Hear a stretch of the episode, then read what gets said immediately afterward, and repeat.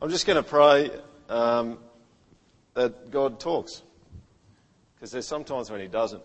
And uh, what He says is really important. So I'm just going to pray and uh, ask Him to help us, help me to say the right words, and help you to hear what He wants to say to you. So I'm just going to pray. Jesus, thank you that you're a talking God. Thank you that you are the Word and that you keep communicating. And we often have stubborn hearts and we get hard headed and we don't have ears to hear. And we're often not good soil. And I just want to thank you now and pay tribute to you that you don't stop talking, mostly. You keep talking. You keep talking to the hard headed, to the stiff necked. That's amazing. Just pray that you talk today by your Holy Spirit, that you talk to us through your word to our hearts. Amen. Humans, by uh, definition, define reality. They interpret it and they make stories out of it to make sense of it. Uh, this is evidenced actually by the fact that in, uh, there's a secular therapy called narrative therapy that counsellors often use. And the whole idea of narrative therapy is narrative therapy is about helping people to look at the story of their life and helping them, in a sense, to rewrite their story. The crazy thing about narrative therapy and about where our culture is at the moment is everyone's saying that there isn't actually an overarching, overall mega story that's going on. You can make it up however you want. And when we don't do that for ourselves, other people do that for us. So I went down to Woolies uh, Tuesday and I grabbed a few magazines because magazines try to define reality for you. So let me show you a couple of these. Let me turn it on. And I'll put it in the context of this. I think generally what we do when we're interpreting reality is we, inter- we, we have a look and we go, that would be hell, that would be heaven, this is the purpose or this is the meaning in it, and this, is, this will be my saviour to get me from personal hell to personal heaven. Alright, here we go. Here's the first magazine I found, which is uh, Practical Parenting. Practical parenting says that heaven is to have prospering kids, to be a fine looking mum, to raise your kids exactly right because it's ultimately you that does the lion's share of influence in your child's life. Until you get to teenagerhood and then they stop doing what you tell them to do. Alright? And then you say, it wasn't my fault. Isn't that true? And it, there's a sense in the Practical Parenting magazine that it's your effort and it's your input that's the most significant variable. That's their view on reality. So they're going to help you to do that. In a sense, the Practical, Practical Parenting magazine is some kind of a saviour. And for some of you who uh, have had children and had toddlers, it can be a hell sometimes, agreed? And it's good to find a saviour, but I'm not sure that practical parenting is going to get the job done for you. Here's another one. This is a good health magazine. Uh, the big deal about Good Health magazine in terms of their definition of reality is you don't want to be fat, you don't want to be unhealthy, you want to look gorgeous, uh, and we've got some diets that are going to save you from overweight hell. That's what they're saying. Here we go. Let's check this one out. New idea. Sorry, it's actually Women's Day. The classic thing I found about Women's Day is this. Women's Day and New Idea, those kind of magazines, are in this market to define uh, reality by using celebrities' lives. And it appears to me that these type of magazines, what they're actually trying to do is they're actually trying to say, look at all these dreadful celebrities. You're better than that. But look at all these wonderful ones over here. Why don't you aspire to be like that? And the people who are paying four or five bucks for a dodgy magazine sit in the middle somewhere thinking maybe I could be the person who's the wonderful celebrity and I'm, geez, I'm glad I'm not like that guy. Isn't that true? And then you get ads in it like this. Oh, sorry, this is uh, one of the stories in it. Fake it like a celebrity. They teach you how to, uh, to look like a celebrity without breaking the bank because you've just spent your money on their magazine. All right? There's this lure, there's this definition of reality. You can be a celebrity. You're not as bad as those guys, so you're a chance. So spend 10 bucks and you might get some good makeup. I don't know what it, what it does for dudes. I hope there's no dudes that wear makeup here, but I wasn't going to be talking about that today. Ultimately, this screen is saying this is going to be your saviour to get you from the hell of being a terrible, terrible person to being the celebrity that you desperately crave. And then you have, I think, uh, a lovely beautiful, totally untrue advertisement. Is that Katy Perry? Yeah. Seriously, wouldn't that be good? Wouldn't it? I think about it. If all you had to do to be in control was to, to, was to buy Proactiv. Wouldn't that be good? It'd be dudes buying Proactiv, wouldn't it? Wouldn't you? You just go, it's that easy, like 50 bucks, and I'm in control. That is the biggest heap of bollocks right there. And then we're going to finish uh, for the dudes on the UFC mag. What is the UFC, the ultimate fighting definition of what reality is? Well, you can see the saviour little statement at the top of the UFC mag, fanned a fighter in 18 weeks, right? And you can see that guy's the head of uh, UFC, uh, Dana White. Uh, you notice the subtitle there on world domination, respect, and the power of the. Anyway, we won't go into that. But here's the bottom line what's UFC about? It's about domination. Hell is being weak.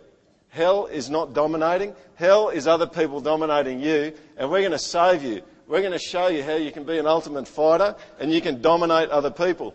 You flick two pages in in this magazine and you see this. I thought this was hilarious. All right, maybe you won't, but I thought it was cool, so it doesn't matter. You get in, and there's uh, an energy food, right? And you can't quite uh, see it, but uh, the actual name of some of these flavours here is like chocolate snail, vanilla snail. All right? It's about getting you angry and get you dominating. And then on the left, this is the right hand side of the, uh, the page opening on the left. I thought this was a classic. Look at the top energy bar there. It's actually wild berry flavour. So some dude who's going to be a world dominator is buying wild berry muesli bars.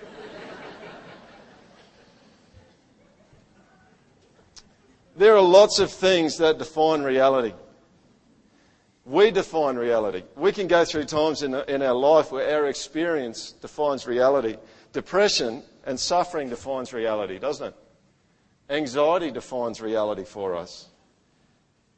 And Bill Clem from his book Disciple says this Our personal story is actually a distortion of reality and a desire for significance. That's interesting, isn't it?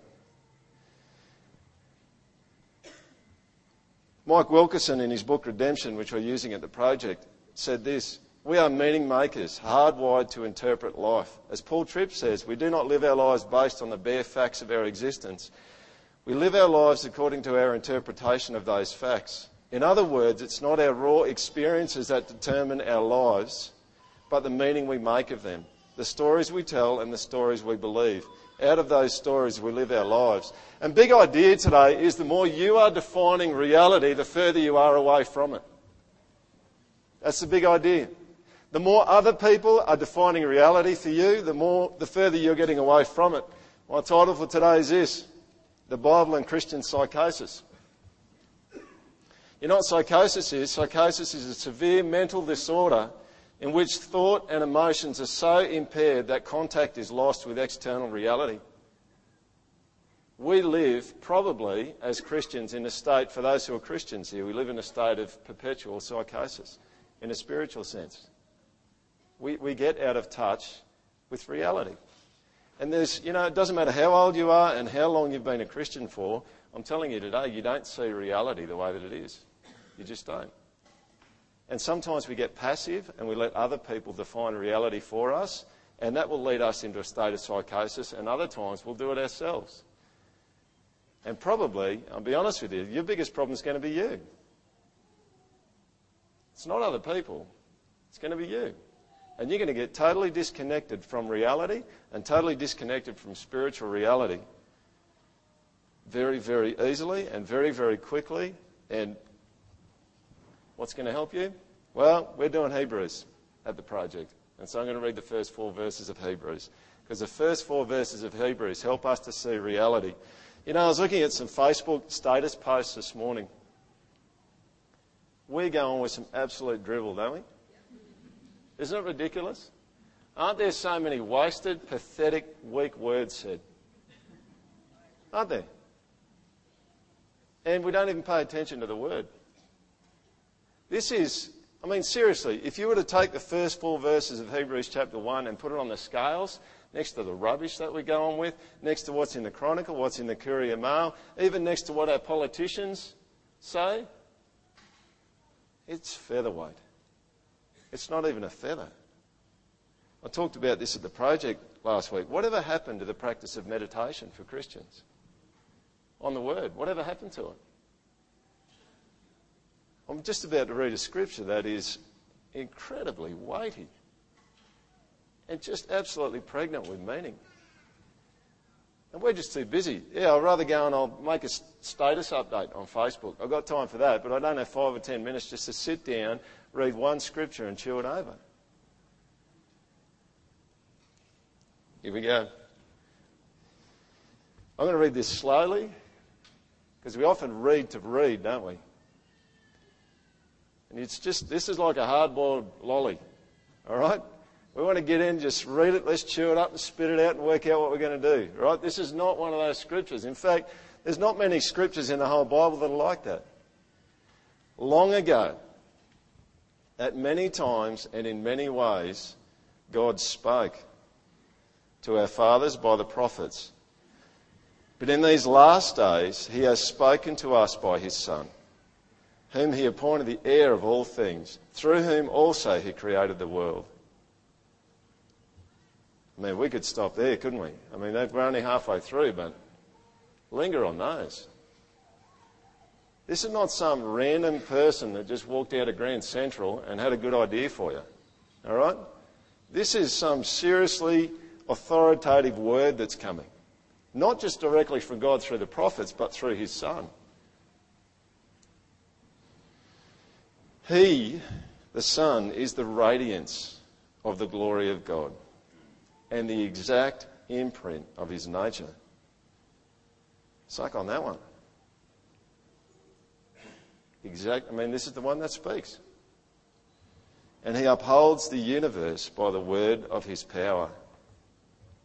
Not only that, but after making purifications for sins, he sat down at the right hand of the majesty on high, having become as much superior to angels as the name he has inherited is more excellent than theirs.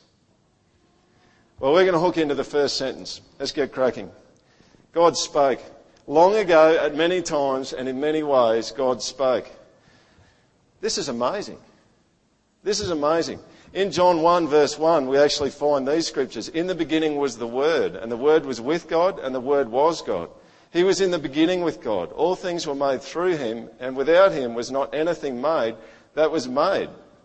You see, imagine if it was, uh, instead of John writing that, imagine John wrote, in the beginning was the body language. I mean, it sounds weird, but God could express himself by body language, couldn't he? And it'd be your job to work out what he meant. In the beginning was the frown. You reckon God could frown? I reckon he'd have a wicked frown. All right? Oh, a holy, righteous, wicked frown, but you know what I'm talking about. In the beginning was the emotion. Imagine you just got to look at God and you saw an emotion, He didn't talk to you. You see, we just take it for granted that God talks. In the beginning was the feeling, in the beginning was the action, and you had to interpret it. You had to work out what it meant. You see, God doesn't have to talk to you. In fact, He's got lots of good reasons not to talk to you. There's no buff angel in heaven that's got God's arm up behind his back forcing him to talk to you. See, God's a self revealer. He is a self discloser. He does it. He does it, and He does it because that's part of His character. We are not, we are not self disclosers, are we? We work very, very hard to make sure that people don't see parts of our lives that we don't want them to see. And when people get close, man, the hackles come up sometimes. And even more so when someone's offended us. How much have we offended God? Does he not have the right to just say, I'm not going to talk to you anymore? I won't talk. You never listen to me. You're hard hearted. You're stupid. You're a dumb sheep. I could just leave you alone. Even more so because his enemies killed him, killed his son. Wouldn't you be upset if you were God? Wouldn't you stop talking?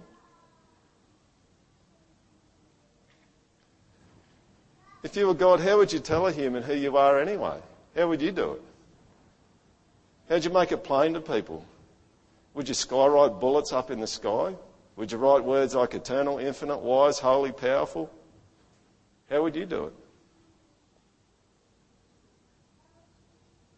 Would you sign your name on everything and stamp it with good? Little plaque.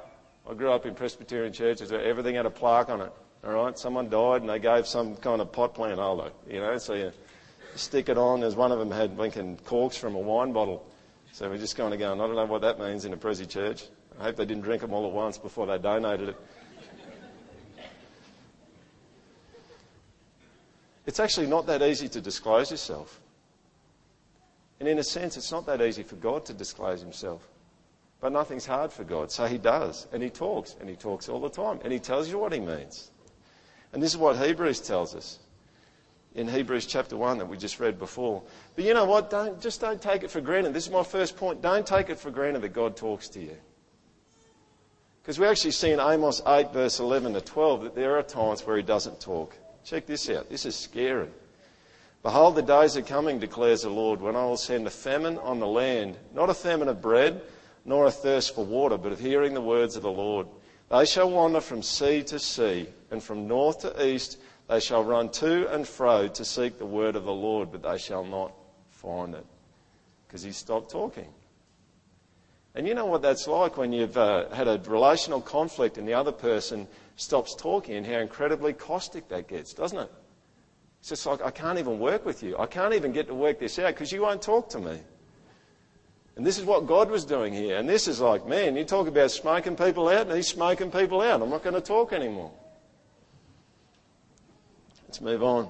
In Hebrews 1. At many times and in many ways, you know, God didn't have to talk to you lots and lots of times. He could have just said one thing. He'd get with the program. And he did it in lots of different ways. You see, God actually isn't withdrawn and uncommunicative. He's very, very much taking the initiative to talk to you and to communicate to you and reveal himself to you. You know, every single time that God talks, he tells us generally either about himself or he tells us about us. And that's what the Bible's all about. And that's why you should read the Bible because you learn about yourself and you learn about God.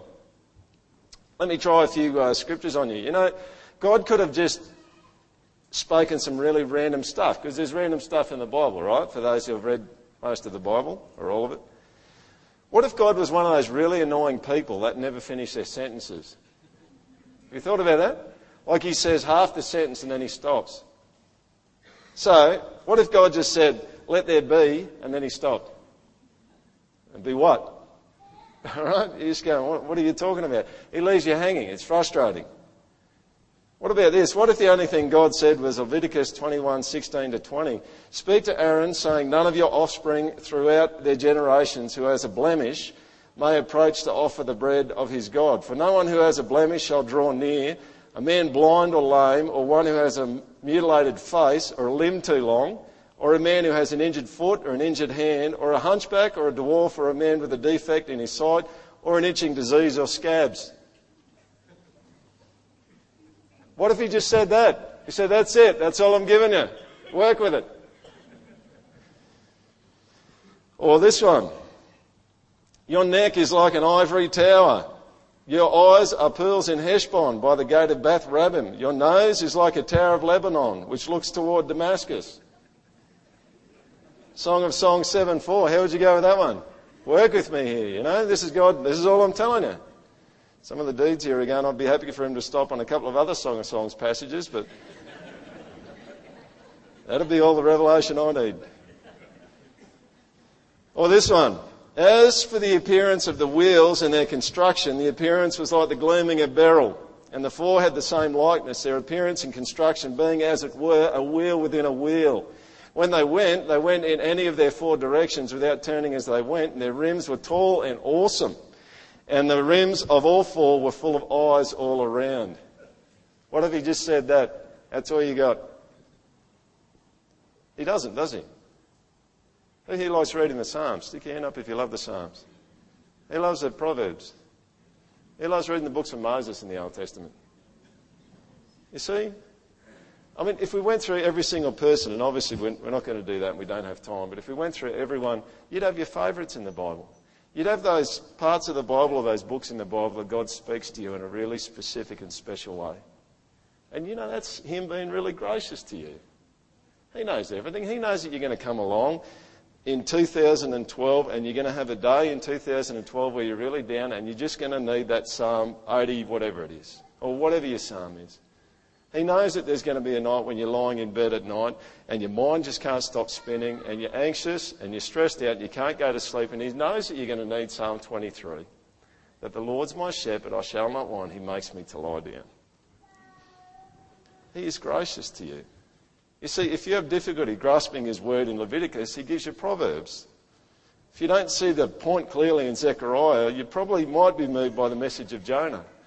He speaks lots of times in the Bible, and he speaks in lots of different ways, and he loves you.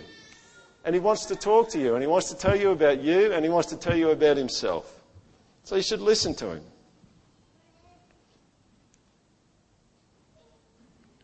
You know what? In these last days, he's spoken to us by his son. Phase one is all the prophets. Phase two is God speaking by his son. You see, someone can come up and say to you, can we just have a quick yarn? You don't even know him. You're just kind of going, well, should I waste my time listening to you? What, why should I listen to you? Why should I listen to your opinion? Especially people come up and they say, you know, can I give you some constructive criticism about, about what you just did? And you just go, well, tell me who you are. Well, check this CV out for Jesus. Heir of everything. He inherits everything. Everything. Even the rebellious parts of the world, he inherits them created the world. I mean, we probably could just stop there, couldn't we? Just go, okay, well, maybe I better listen. Upholds the world by his word. You know, I prayed when we prayed for the service this morning. Literally, if God's creative word stops holding everything together, you and I disintegrate and this building explodes and it doesn't exist anymore. I mean, we can talk about neutrons and electrons and protons and all the rest in the atom. The truth is, biblically, God's holding it together. It's His Word that holds everything together. It doesn't just create it, it holds it together. You are totally powerless to hold your own body together. Some of you know that when you look in the mirror, but anyway, we won't go into that. Jesus is the radiance of the glory of God. Can you see that? It's like looking at the sun. He's the exact imprint of his nature. And if that's not enough, he makes purification for sins. He sat down at the right hand of the majesty on high and he is way better than the angels. You should listen to him. When he talks to you, you should listen to him. He wants, he, he wants to talk to you. He does talk to you. Listen to him. You see, whenever God speaks, he actually defines reality. And it's an opportunity for us, it's an opportunity for you and for me to have our re- false reality bubble burst. That's what it is. You see, the first time that we know that God spoke into this world was in Genesis, wasn't there? And you can't get any more definitive, any more of a definitive statement about reality than you get in Genesis chapter 1. Here's the first time God talks in our world. What does He do? And God said, Let there be light. What's He doing? He's defining reality. He's defining our world. He's defining how it's going to be. And God said, Let there be an expanse. And God called the expanse heaven. He's defining, He's defining the skies. And you can see roughly, it's, this is not exactly accurate, this statement here, but God speaks roughly about 17 different things in the first chapter of Genesis, and He's defining, defining, defining all the time. And so, you know what you need, and you know what I need, is we actually need to bring the Word in a really deep way to bear upon our lives. That's our last great hope, probably, I do believe God speaks outside of the Bible, but the Bible is the ultimate great hope for me to be shaken out of my false reality that I build up and the false reality that I define. And there is a really, really sweet psalm that talks about this Psalm 119. Usually, I mean, if I was to do a word association game with you about what is Psalm 119, what do you think of when you think of it? Probably the first thing you'll think is long. All right? And he keeps talking about the Bible all the time, or God's commandments, or God's promise, or his testimonies, or his principles. Same thing, what God says. But you know what the uh, psalmist is doing in Psalm 119? You know what he's really doing? He's actually trying to rivet, to rivet the reality of God's words onto his life. That's what he's doing. He's really trying to do that. You see, the first four verses of Psalm 119, the psalmist speaks in the third person. And then, you know, for the whole rest of it, he gets carried away. And it becomes a thing between him and God and him wanting God's word and what God says to actually rivet onto his life so that he sees reality the way that God sees it. I encourage you, I've, I've read it uh, at least a couple of times in the last week in preparation for this message.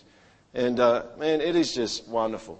It is really, really good. And if you get into the detail and try and get inside the uh, psalmist's head, you can see what he's doing. He's trying to re-script the inner logic and the motoring that's going on in his heart so that it fits in with, uh, with God and his reality. So what I've done is I've picked out a few themes that show up in Psalm 119. There's lots of things that cause us to view reality in a certain way, but I've picked three that, uh, that the psalmist refers to in Psalm 119. The first one's this. He talks quite a bit about suffering. Suffering has a really powerful effect on us in terms of how we define reality, doesn't it? Hardship, really hard things, whether it be sickness or just real, real, really deep struggles. It's a Latin phrase uh, called curvitas in se, which is curving in on oneself. And that's what suffering causes us to do, doesn't it? We curve in on ourselves, we become introspective, things get really hard, we start thinking things like, I've been in this forever. I'm never going to get out of it. I can't handle this. I'm stuck. Check these scriptures out. The psalmist says this This is my comfort in my affliction, that your promise gives me life. Do you see that? I could get overwhelmed. I could define my whole reality by the suffering that I'm going through right now. But I'm actually going to get your word. I'm going to get your truth from the Bible and from what you've told me in this case, probably the first five books of Moses there, first five books of the Bible, and I'm going to rivet that onto my life. I need, I need your perspective on all of this stuff, so I'm going to rivet that onto my life. If your law had not been my delight, I would have perished in my affliction. See that? It would have, it would have won. It would have taken me down. I don't know whether that's happened to you, but I suspect most of you, you've had some times of some really deep, intense suffering. And there's moments at, sorry, in those moments, there's, there's times where you, this thing's going to get me. It's going to win. Isn't that what he's saying? He's saying this, it, it almost got me. If I didn't get my reality from the Word, if God didn't speak to me through the, through the Bible, from, from what I know is the Bible, in this case, the psalmist the Old Testament books of Moses, if I didn't hear from you, if I didn't sink my teeth into it, it would have got me.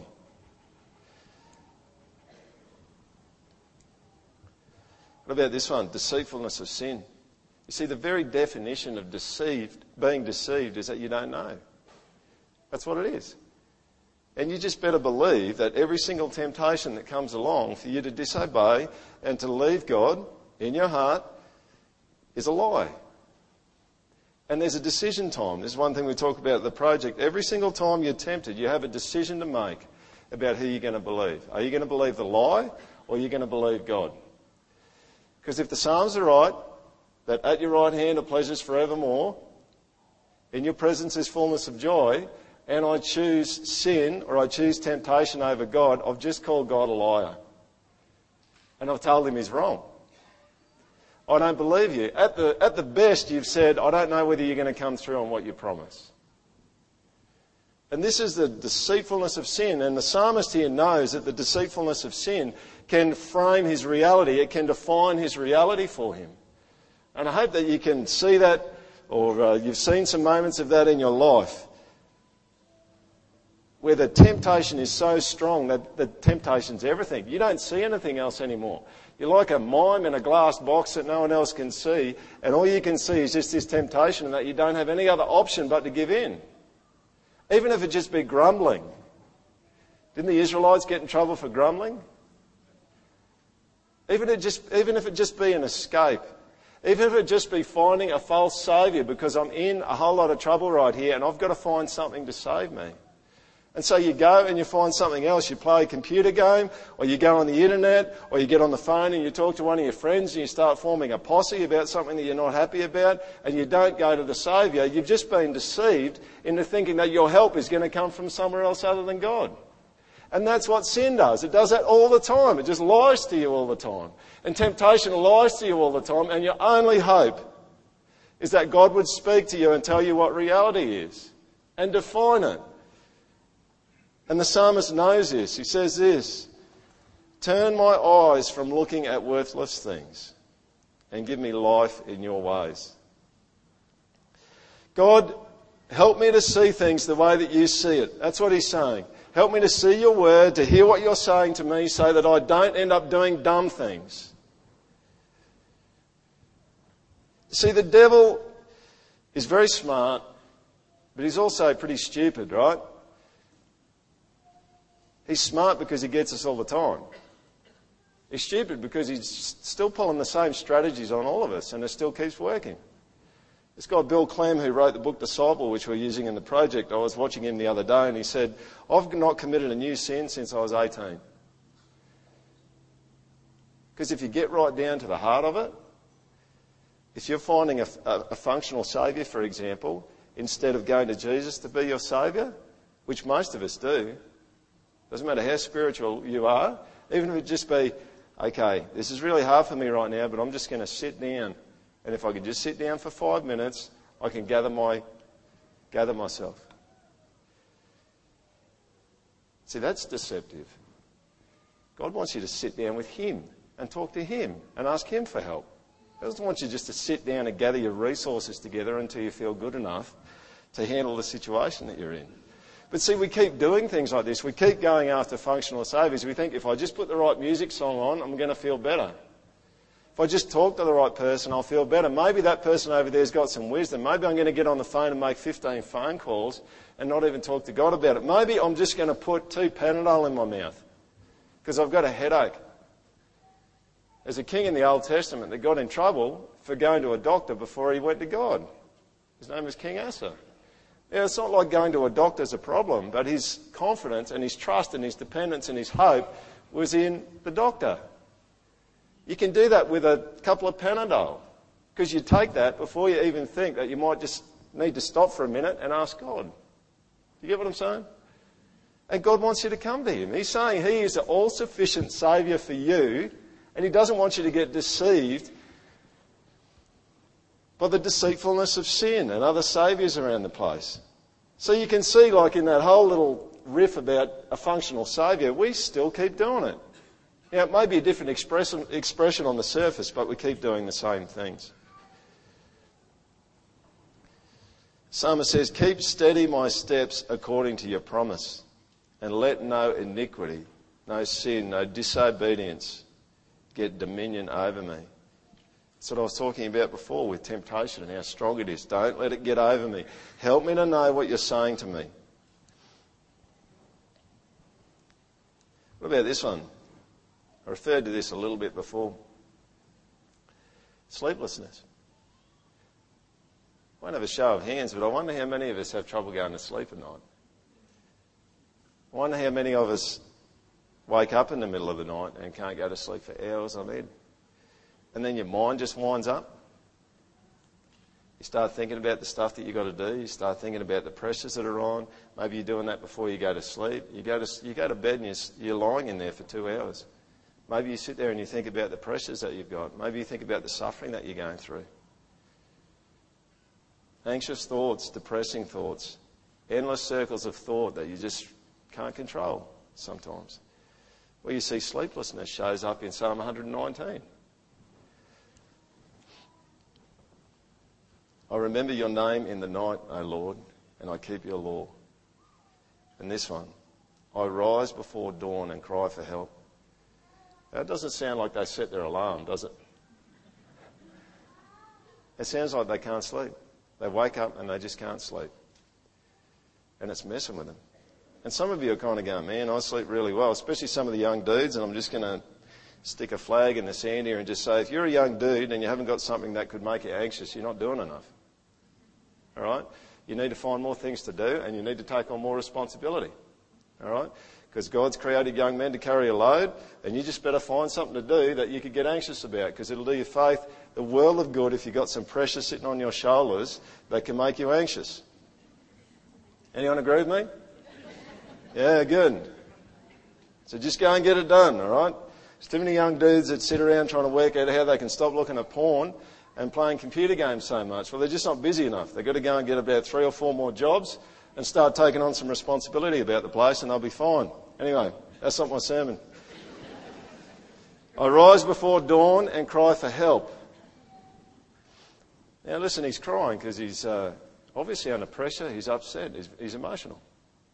What's he saying next? He says, I hope in your word. When I cry, when I can't sleep, I hope in your word. My eyes are awake before the watches of the night. Why? That I may meditate on your promise. This has particularly been true for me, to be honest, in the last six months. I have a whole bunch of things on my plate that are anxiety inspiring. And there's been some nights where I've gone to bed and I just can't sleep.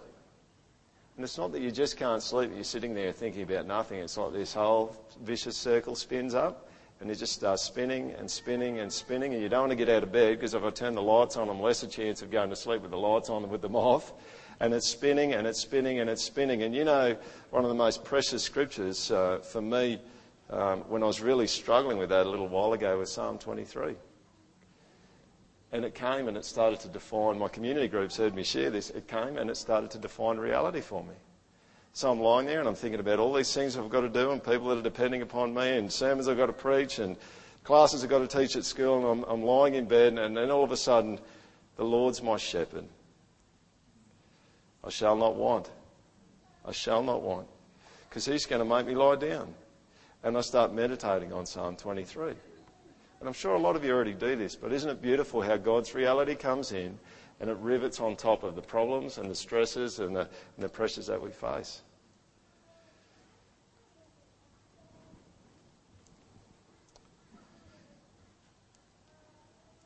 Sorry, there's a couple more. Depression. Depression is a massive reality definer. I'm doing some biblical counselling study uh, via Distance Ed with uh, biblical counselling uh, organisation in the States. And one of the guys there actually said this, and I think this is so true. He said, Every single person's an evangelist. He says, The depressed person that walks in and wants to get counselling from you is evangelising you and trying to persuade you and convince you that their view on reality is the correct one.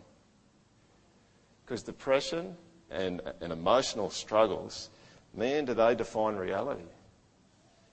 I mean, they're just all encompassing.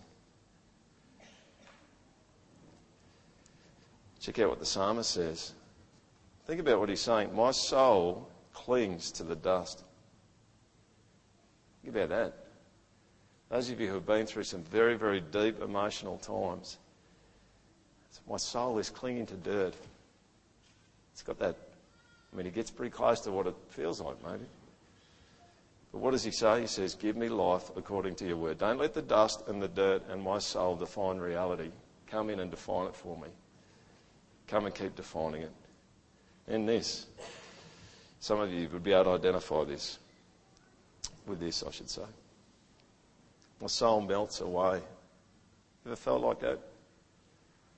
Ever felt there's been something so hard that you just felt like you were melting?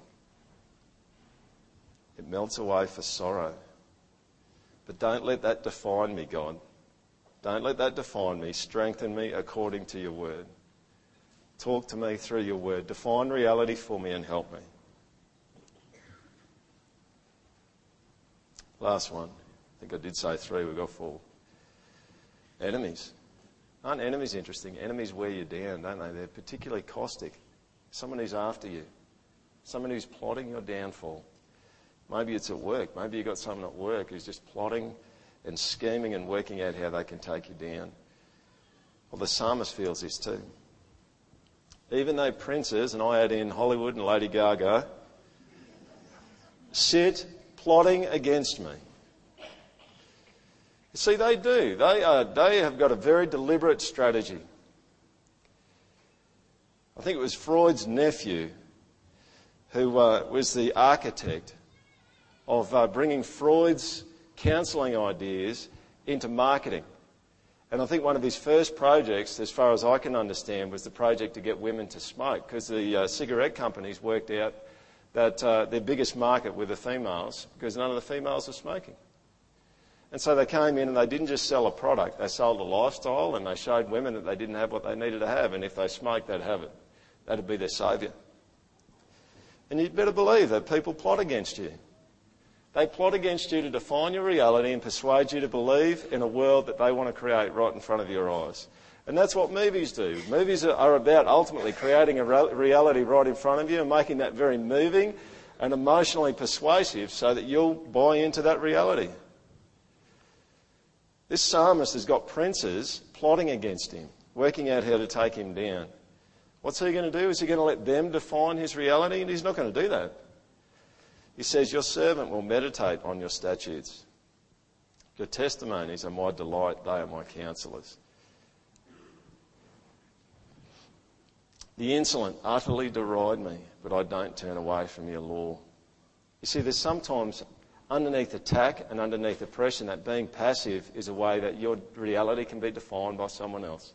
If you don't fight, if you don't get into it, if you don't oppose it, it will define reality for you.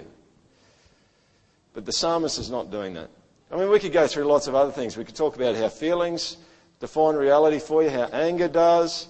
Uh, you see that big time in about, I think, the fourth chapter of Genesis with uh, Cain and Abel. Anger defined Cain's reality, and he killed his brother. And God came in the middle of it, and he spoke to him, and he said, you just better not stop that. Like sin's crouching at the door and it's going to get you. And God's defining, defining, defining, helping, helping, helping. Cain didn't want it.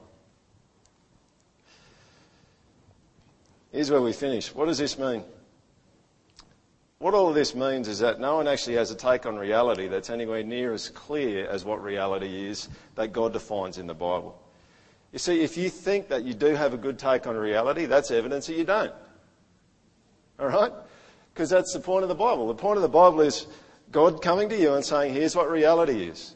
Now, you might have a little slice of it. I'm not saying that we don't all have a slice of it, but you just want to get more than a slice, don't you? Isn't that what you want? Yeah?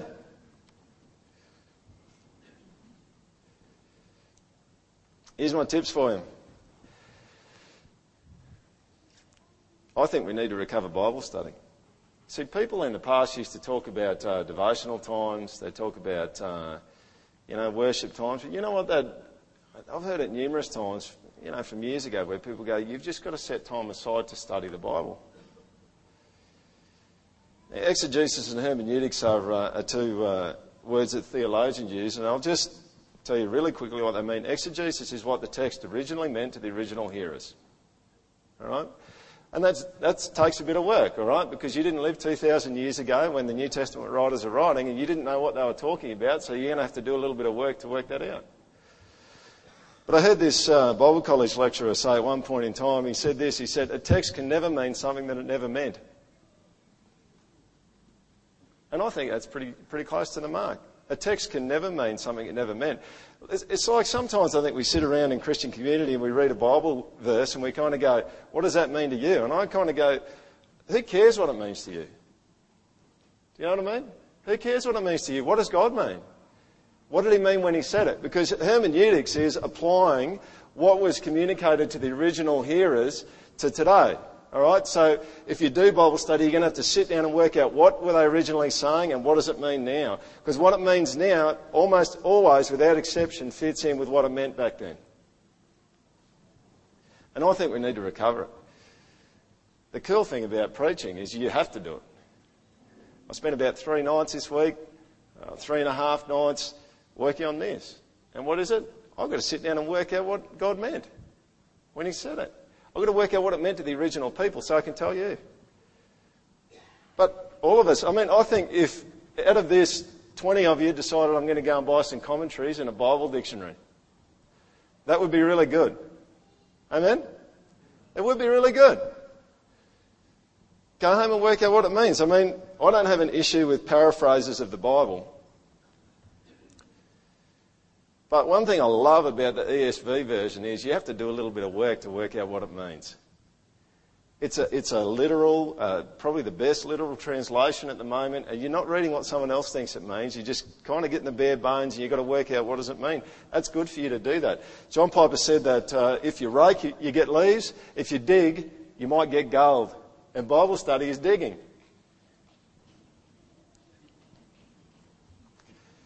Oh, yeah, this is a dirty word.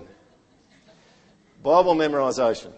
What the heck ever happened to that? I mean, we do it at the school here, but it almost seems like there's hardly anyone talking about that anymore. You see, I'm gone. My reality is defined at 10:30 at night if I don't know Psalm 23. All right? And it's not like, oh, I got it on my iPhone. No, you need to have it in your head. All right? Because you just don't know what God's going to bring in to help you to get back to where He wants you to be at the right moment.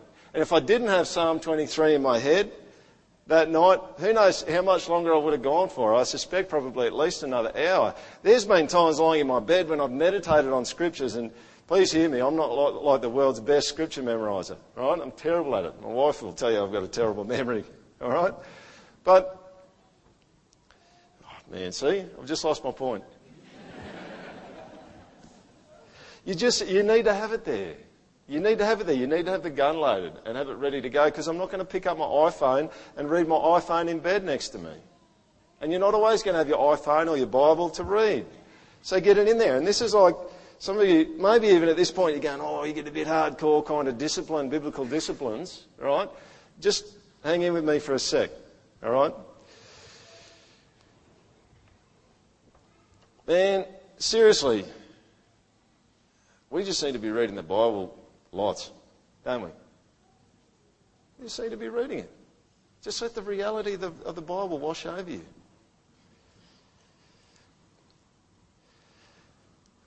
And it's at this point, I mean, I think there's a false dichotomy that goes on um, when you talk about things like this, right? There's probably a whole bunch of you who are on this end and you're just kind of going, oh, yeah, but if you have all that discipline, it's going to be really dry. And then other people at the other extreme who are just going, oh, spontaneity. That's the way to go. It's all got to be spontaneous. And you've kind of got disciplined people over here, and most of you maybe they're on this end, or sorry, the spontaneous people thinking about this end. You're just kind of going, yeah, man, I've known some people like that, and they're dry and crusty people. All right? And then you know, people over here are the kind of spontaneous people. There's all the disciplined people who go, man, they just need to get with the program, right? These guys are they got some stuff to learn. They're missing out on stuff. They could get gear. And so you end up with people on opposite ends of the spectrum. The really sweet thing about Psalm 119 is that um, for, for the psalmist, disciplines don't mean dryness. They just don't. You go and read it. It's not about dryness. His disciplines are being driven by his hunger and his thirst for God to define him and for God to speak to him. Check this scripture out. I open my mouth and pant because I long for your commandments. I had a list of about probably 25 or 30 specific things that the psalmist says about how valuable God's word is to him. And it doesn't sound dry and crusty. See, humans make disciplines dry and crusty. We're the ones that do it. It's not the Bible that does it, we do it. I'm sorry to say, if you're on the spontaneous end, you just need to get into the Word. Writer of Hebrews 1, he doesn't agree with you if you think, I'm just going to do the spontaneous thing and it's going to pop up whenever it's appropriate. The, the psalmist would not agree with you. He, he would say, it's not enough. It's not enough to do spontaneous. Get in there, get your face in it. I'll finish on this story. Probably about six or eight months ago, um, was talking to one of my sons. Actually, there was a season, probably of a few weeks, where uh, we were going to and fro on uh, biblical stuff and the truthfulness of God. And uh, look, t- he was only uh, seven at the time. He goes, "How do we even know this stuff's true? How do we even know the Bible's true?" And so I started feeding him some stuff, and I said, "Here's the deal, man." I said, "There's lots of books on it. If you want to read it, I can give them to you." He goes, Yeah, right, I give them to me. So I didn't have anything else, so I gave him the adult version of the case for Christ. All right? He's going, that's no dramas, I'm into it. All right? And he reckons he was picking up about 50 to 60% of it. He got to, got to about the 35th page in the book, and then I said, well, I said to him a little bit earlier than that, and I said, look, I'll order the, the kind of teenage or older primary version of it for you to have a read of. Anyway, we're having this to and fro thing about how do we know it's true. And you know what? Where we ended up was this. He came out to me one night and he just said, look, he said, God's never spoken to me. God's never spoken to me. And that, this was kind of a refrain that just punctuated things. All right? It kind of was probably where it started. All right? And then he got into the apologetics thing and it punctuated a little bit through the apologetics thing. And it was just this thing that just kept going on. And uh, one of the things I just kept saying to my son is this He does. He does. The weapon of choice for the Holy Spirit, according to, uh, I think it's Ephesians 6, is the sword of the Spirit, which is what?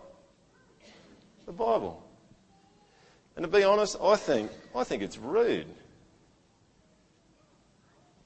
I think someone, and it, it doesn't solve it just by saying it, but I think someone who says, You never talk to me, needs to repent. Because you know what I think they're really saying? I think they're really saying, God, I want you to be my servant. I want you to talk to me the way I want you to talk to me. You answer to me. I'm going to be the judge of how you can talk to me. You see, when I complain that I don't hear the word of God, when I feel a desire to hear the voice of God and get frustrated that He doesn't speak to me in the way that I might crave, what am I really saying? Am I really saying that I've exhausted His final decisive word revealed to me so fully in the New Testament? Have you done that? Have you had your face in the Word and have you just poured over it and prayed and, and learnt everything that you can out of the New Testament? Have you gone to the first phase of revelation that God had in the Old Testament?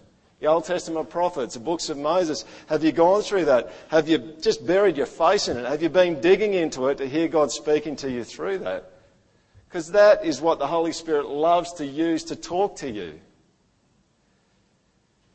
It's probably more likely I've treated the Old Testament, and I'd say this for myself too, it's more likely that we treat the Old Testament and the New Testament lightly. We skim it like a newspaper. We've dipped into it like a taste tester and then decided that I want something else, I want something different. See, the truth is, probably for most of us, that we're far more guilty of that than what we think.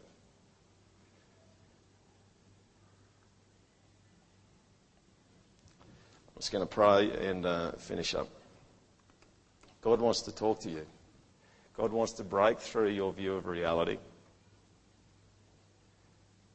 God wants you to dig. Should be people just getting massively buff with spiritual muscles because they're working out and they're working really hard to work out what God's saying in the Bible. And the Holy Spirit's coming in and He's speaking through it and they're memorizing it and they're reading it lots. They're just picking it up when they've got five minutes and they're reading it because they just want to hear God's reality overlaid. Don't you pray with me?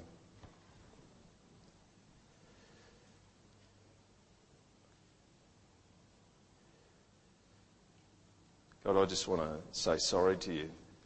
Firstly, for myself. That I've had proud demands on you about how I think you should talk to me. Got such a generous expression of uh, your words and your thoughts in the Bible. And somehow I still end up sometimes wanting you to do it my way. Pray that you'd help me to do it your way. I've got to pray for anyone here who uh, maybe you've convicted of that. Pray that you'd, uh, that you'd help them to repent because that's an insult to you. That you would be so expressive and so clear and that we would just not want to do the work to hear from you.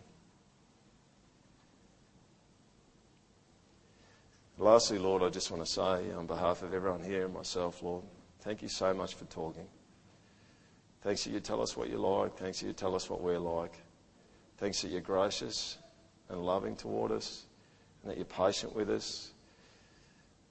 That you call us stupid sheep and you're a good shepherd. that you're going to guide us. Please keep guiding us. And Lord, I pray for anyone uh, here today that's going through issues that uh, we've touched on out of Psalm 119, and I ask that your word would define reality for them, whether it be depression or enemies or sleeplessness or the deceitfulness of sin. Lord, I pray that your word would be really, really dynamic, that it wouldn't be dry and crusty, but it'd be rich, instructive, and redeeming. Amen.